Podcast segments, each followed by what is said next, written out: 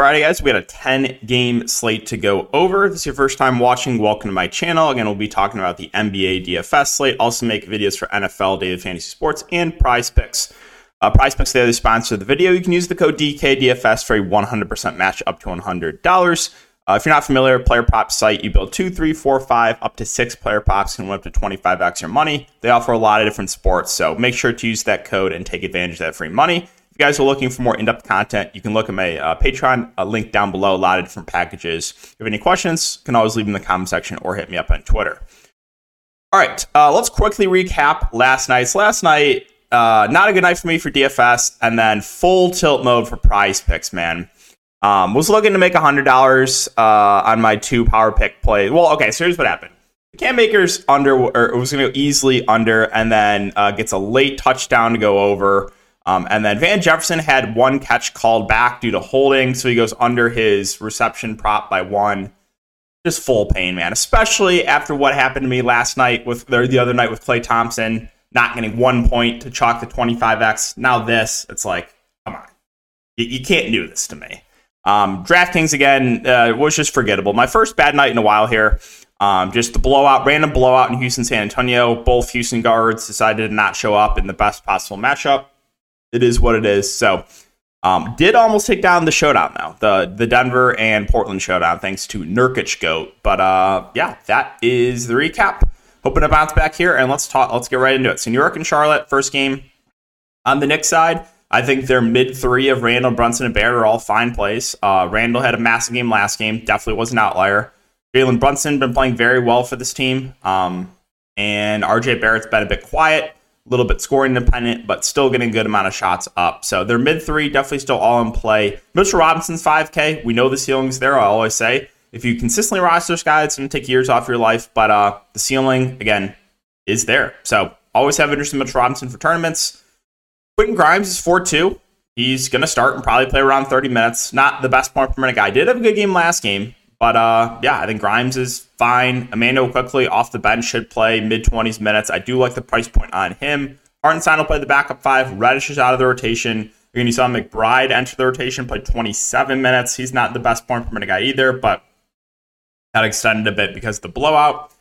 All right, moving on to Charlotte. So still no LaMelo, still no Gordon Hayward, no DSJ, no Cody Martin. We know what's happening right now with Charlotte, and they are giving the starters a lot more run of late. You should see close to 40 minutes for both Rozier and Oubre. They are leading the offense. I'm totally fine with either of these guys. Um, I just wish Oubre was playing these minutes earlier in the year when I consistently played him and he was only playing like 25 minutes. But what can you do? The front court of Plumlee and Washington, I think both look pretty good too. Washington, if he stays out of foul trouble, should play low to mid 30s minutes. Mason Plumlee's been playing around 30 minutes a game. I think he looks solid. McDaniel's minutes have ticked up uh, 33, 34, 36 minutes over the last uh, three games. So uh, the whole starting five I have interest in, uh, and not much interest in the bench just because the starters are playing so much of late. Toronto and Orlando, so a little bit of blowout risk here, but if you think game stays competitive, the main Raptors think look pretty good. Siakam and VanVleet probably being my favorite. I do still have some interest in the wings though with Barnes and OG. Barnes has been playing very well, but when the entire team's out and we play him, no chance he's busting. Um, Gary Trent Jr. 4.7K, you know, played 33 minutes last game. He is scoring dependent, and another guy that you know consistently roster him, he will hurt you a lot. But uh, when he's having a decent shooting game, he definitely has the ceiling. My boy Chris Boucher played 25 minutes last game, but uh, again, his minutes are up and down. So again, just a tournament dart throw there.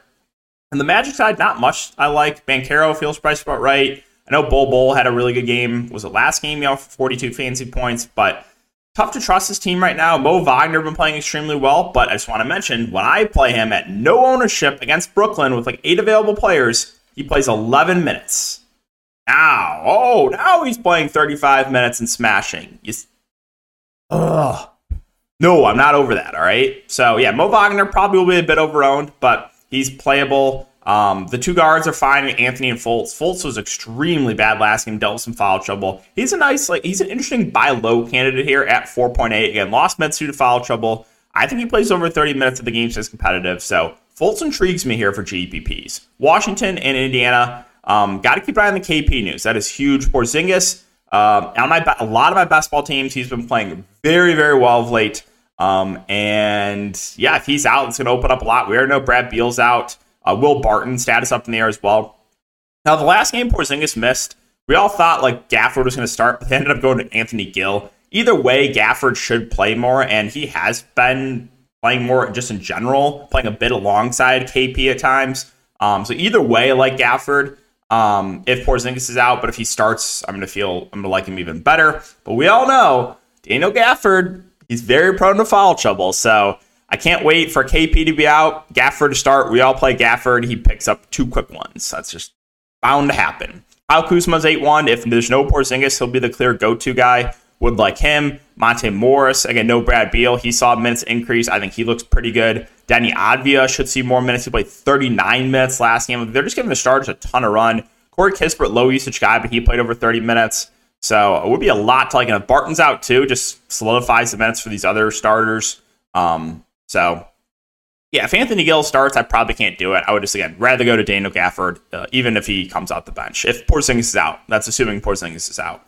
All right, on the uh, Pacer side, so Miles Turner uh, is questionable. He did play last game, so I'm expecting him to play. Um, and I like his ceiling if he does play at 6.9. Halliburton, I like his ceiling as well. Went for 59 fancy points in 36 minutes. The two main guys, Halliburton, Turner, I think look pretty good. Uh, the rest is where it gets tricky. I mean, you can take shots at guys like Hield, Mathurin in tournaments. Obviously, Nembhard didn't look as good with Halliburton back, right? Uh, Jalen Smith missed last game. I guess if Turner misses, uh, they could start Jalen Smith at the five. If they do, would like Jalen Smith. But yeah, that's kind of it for the Pacers. I guess McConnell, he's 3 4. How many minutes did he play last game? He only played 10 minutes last game, so yeah, probably can't do that. Sacramento, Cleveland. Big news is De'Aaron Fox questionable as well as Terence Davis. If Fox misses, I would guess they start Davion Mitchell. And last time this happened, I mentioned I was like, everyone's going to play Davion Mitchell, but don't forget about Malik Monk. And Davion Mitchell was a letdown, and Malik Monk absolutely smashed. I'm not saying it's going to happen again, but Davion Mitchell would most likely start and probably play close to 30 minutes. He would be a good value, but Malik Monk would still be a good play as well, um, who's a better point per guy at the two and has the much higher ceiling. So those two will get the bump if Fox is out. And then, you know, more usage for Sabonis and everyone else in like the starting lineup will look a bit better as well. But um, yeah, Sabonis 9 3. I don't think he's going to get a ton of ownership, but I do like his ceiling, and they're running their offense through Sabonis.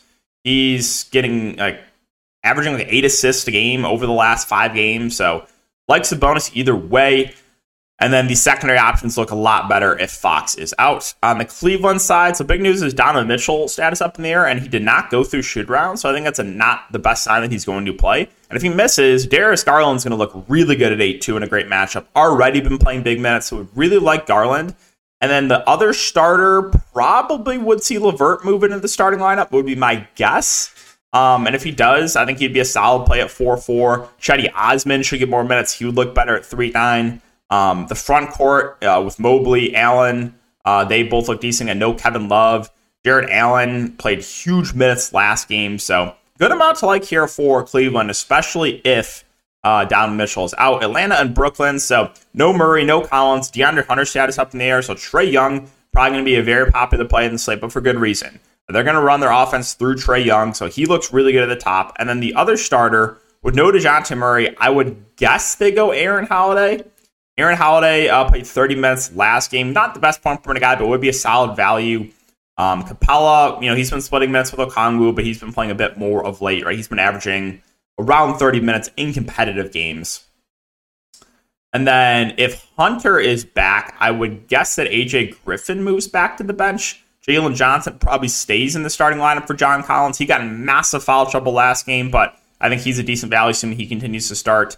Um, if Hunter's out, you should see AJ Griffin continue to start, and he would be a good play at 4 8. And then Bogdanovic intrigues me at 4 1, but 25 minutes last game. Um, no Dejounte Murray. I mean, he's going to be a relatively high usage player off the bench. He shot 3 of 16, too. So, like, 4 1 Bogdanovic definitely, definitely catches my eye. Jarrett Culver's 3 7. He probably sees a bit more minutes too. Again, he only saw 18 minutes last game, but um, would would think he sees over 20 minutes here, especially if DeAndre Hunter's out.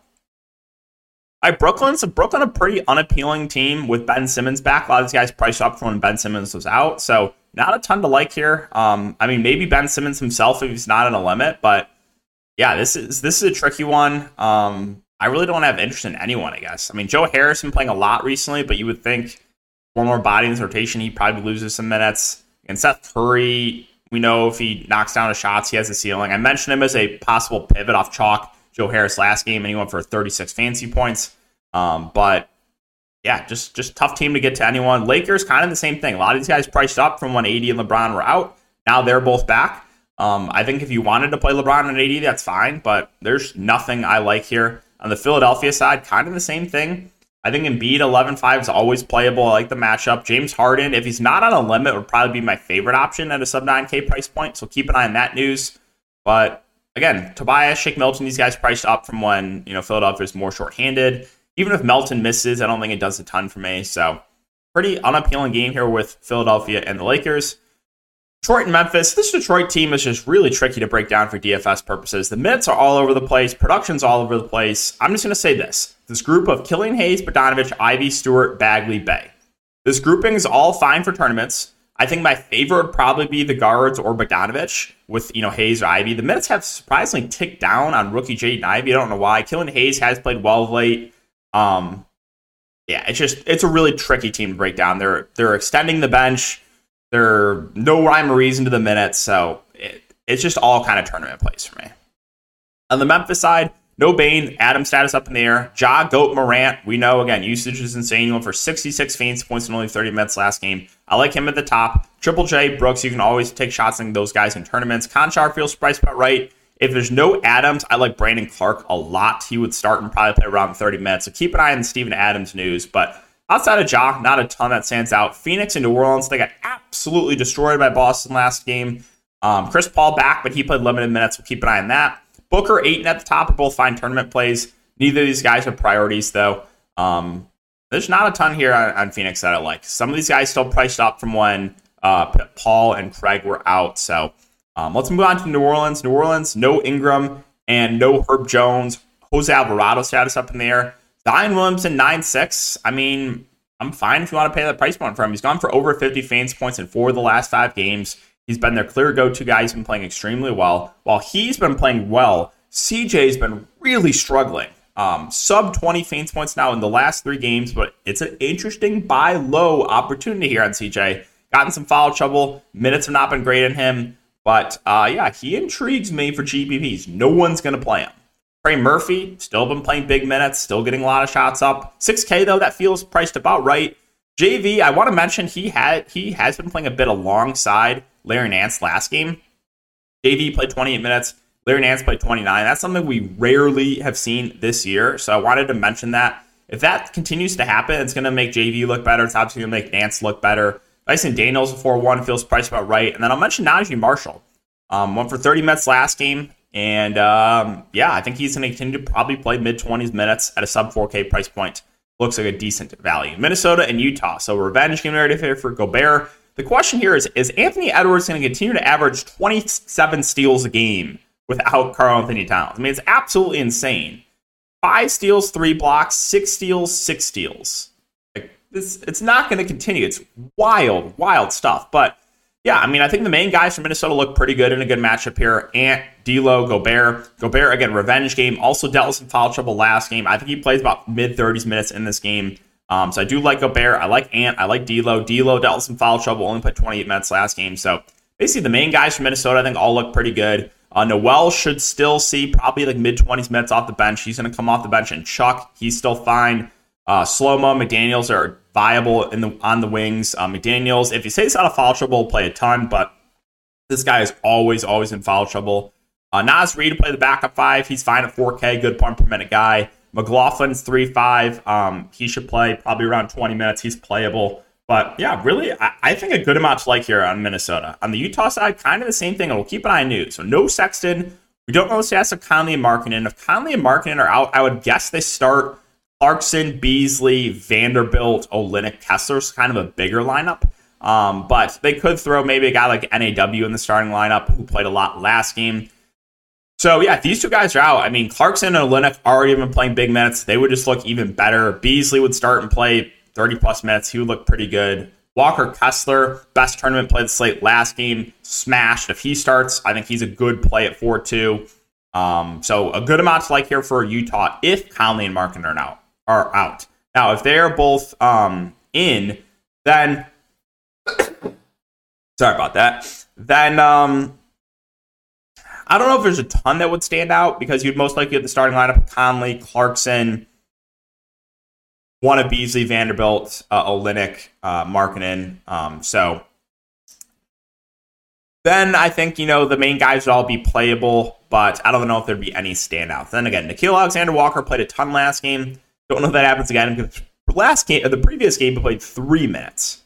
All right, final game, Milwaukee Dallas. This one should be fun to watch. We got Giannis versus Luka. Giannis combo, 12 3. Solid play at the top. Uh, dealt some foul trouble last game. Middleton, Jrue. I think Jrue would probably be the guy if I had to pick one. Um, don't really know if there's anyone else though that I like on Milwaukee. And finally, Dallas, Luka Doncic, 13K. I mean, if you have enough salary to get him in there, I'm not going to talk you off him. Um, so if you want to get to Luka, that's fine. Wood, Dinwiddie, eh. I think my next favorite play would be Tim Hardaway Jr. The question or the issue is he's scoring independent and he's been shooting very well of late. Um, so I don't think he's going to continue to play this well, but the minutes he should see around 30 in competitive games. So Hardaway Jr. definitely playable. If you wanted like a cheap, cheap play, Maxi Kleber's 3-5, a 3 and D guy that probably plays in mid 20s minutes. So you're going up to get a guy like Giannis or Luka, you might have to consider a guy like Maxi Kleber. All right, guys, so that's going to wrap up the video. Again, if you have been enjoying the content, make sure to like, subscribe, and hit the notification bell. I'll see you guys all in the next one.